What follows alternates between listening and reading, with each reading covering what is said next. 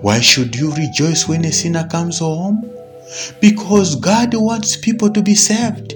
You will want people to be saved because you will rejoice that the population of hell is shrinking. You will rejoice to have another brother or sister with whom to share life. Welcome to Tell Podcasts. You're listening to encouraging words from Pastor Davison, bringing you truth and peace through God's Word. In this episode, we review the parable of the lost sheep and understand its implications in our lives. Think, evaluate, learn, lead. T E L L. Tell. Here's Pastor Davison with God Looks for the Lost. Thanks for listening. Grace, mercy, and peace be yours from God our Father and the Lord Jesus Christ. Pastor Davison Mutentami is my name. Have you ever lost something you cherished? It could be your baby, your husband or your wife, your money, your property. Today, Jesus is telling a parable about a lost sheep to demonstrate the Father's compassion toward the lost. Not only does the Father have compassion for the lost, when a sinner repents, God rejoices. In this text today, Jesus is teaching about FBR. This means finding brings rejoicing. The text is Luke chapter 15, verse 1 to 7. Now the tax collectors and sinners were all gathering around to hear him. But the Pharisees and the teachers of the law muttered, This man welcomes sinners and eats with them. Then Jesus told them this parable. Suppose one of you has a hundred sheep and loses one of them. Does he not leave the ninety nine in the open country and go after the lost sheep until he finds it? And when he finds it, he joyfully puts it on his shoulders and goes home. Then he calls his friends and neighbors together and says, Rejoice with me, I have found my lost sheep. I tell you that in the same way there will be more rejoicing in heaven over one sinner who repents than over 99 righteous persons who do not need to repent. Brothers and sisters, finding brings rejoicing. The truth Jesus taught here brings two applications. The first one is God wants finding and rejoicing. God wants finding. In the parable, the shepherd left his 99 sheep to go find the one which was lost. The shepherd didn't sit around waiting for his sheep to come back. Instead, he made the effort to go to his lost sheep. God actively seeks the lost soul. 2 Peter 3 verse 9, we learn that God wants people to come to Him. God is patient toward you, not wishing that any should perish, but that all should reach repentance. Think about what it means that God doesn't want anyone to perish. Those tax collectors and sinners the scribes were so upset about, God wanted to save them. That drug dealer who leads young people to destruction, God wants to save him. That criminal terrorizing people, God wants to save him. That person who never misses a chance to hurt you, God wants to save him. Maybe this morning you struggle with your past. Maybe there is a sin you just can't get past. The guilt and shame eat you up. Maybe you just can't believe that you can go to heaven with what you have done. Know for a fact that God wants to save you. Since God wants all people to be saved, you can never think of someone as too lost or too hopeless or too unworthy of the gospel. Some of the most unlikely people have come to God.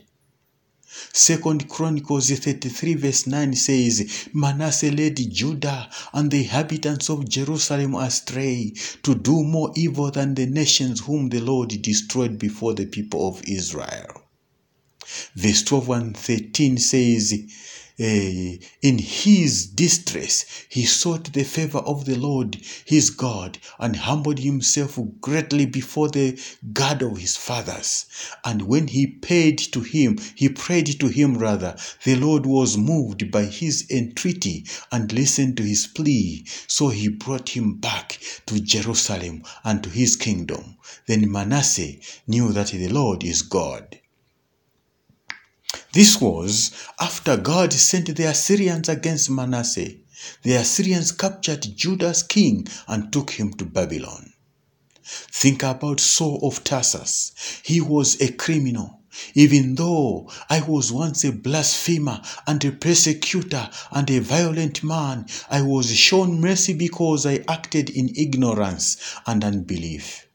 The grace of our Lord was poured out on me abundantly, along with the faith and love that are in Christ Jesus. 1 Timothy chapter 1, verse 13 and 14. Dear friends, yet when he was confronted with the risen Christ, he obeyed the truth and became the apostle to the Gentiles. Think about the Philippian jailer he put Paul and Silas into the inner prison and fastened their feet in the stocks according to Acts chapter 16 verse 24. When an earthquake occurred, the jailer drew out his sword to kill himself until Paul called out to him. He then repented and was baptized. Dear friends, God wants rejoicing. God's people should rejoice when sinners come home. The scribes and Pharisees were grumbling against the sinners coming home. Jesus told the parable of the lost sheep to show the scribes and Pharisees that they should be rejoicing. Think about the parable of the prodigal son. The main character in the parable is the elder brother who represents the scribes and Pharisees. That elder brother refused to rejoice that his brother had come home. His father told him in verse 32 of Luke chapter 15, But we had to celebrate and be glad because this brother of yours was dead and is alive again. He was lost and is found. Dear friends, Jesus made it abundantly clear that God expects his people to rejoice when a sinner comes home. Why should you rejoice when a sinner comes home? Because God wants people to be saved. You will want people to be saved because you will rejoice that the population of hell is shrinking. You will rejoice to have another brother or sister with whom to share life. How can you rejoice when someone comes home? You must be welcoming. The scribes and Pharisees were not welcoming. They didn't want tax collectors and sinners anywhere near them. But the Lord Jesus rejoiced and welcomed them. When Saul became a Christian, the disciples at Jerusalem did not believe he had become a Christian and wouldn't let him join them. Acts chapter 9, verse 27 says, But Barnabas took him and brought him to the apostles. What does this mean, dear brothers and sisters? Barnabas, at risk to his own life, had so been lying, took the new disciple under his wings. There is a major way you can be welcoming. You greet every guest who comes through. They may still be lost, but God is seeking them. You can be like Jesus in Luke chapter 15 and receive sinners in expectation they will receive Jesus so you can rejoice. You must look beyond a new Christian and his past. The scribes and Pharisees couldn't look past the sins of the crowds around Jesus. Jesus didn't take their sins lightly.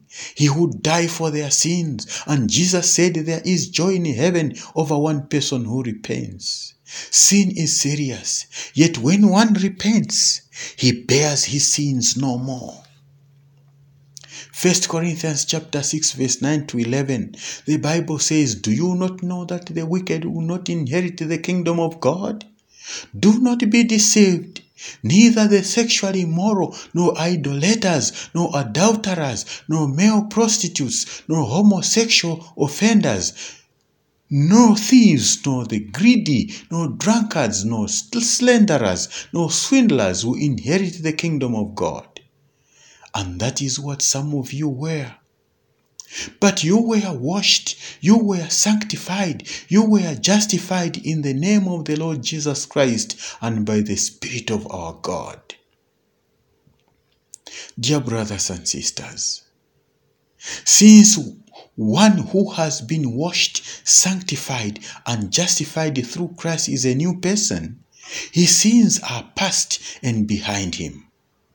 God has forgiven the sin and removed it from the sinner. Therefore, the child of God looks past forgiven sin. What about your own sin this morning? Is your sin forgiven? Or you need to repent this morning and claim forgiveness through Jesus. Dear friends, Jesus is looking for you.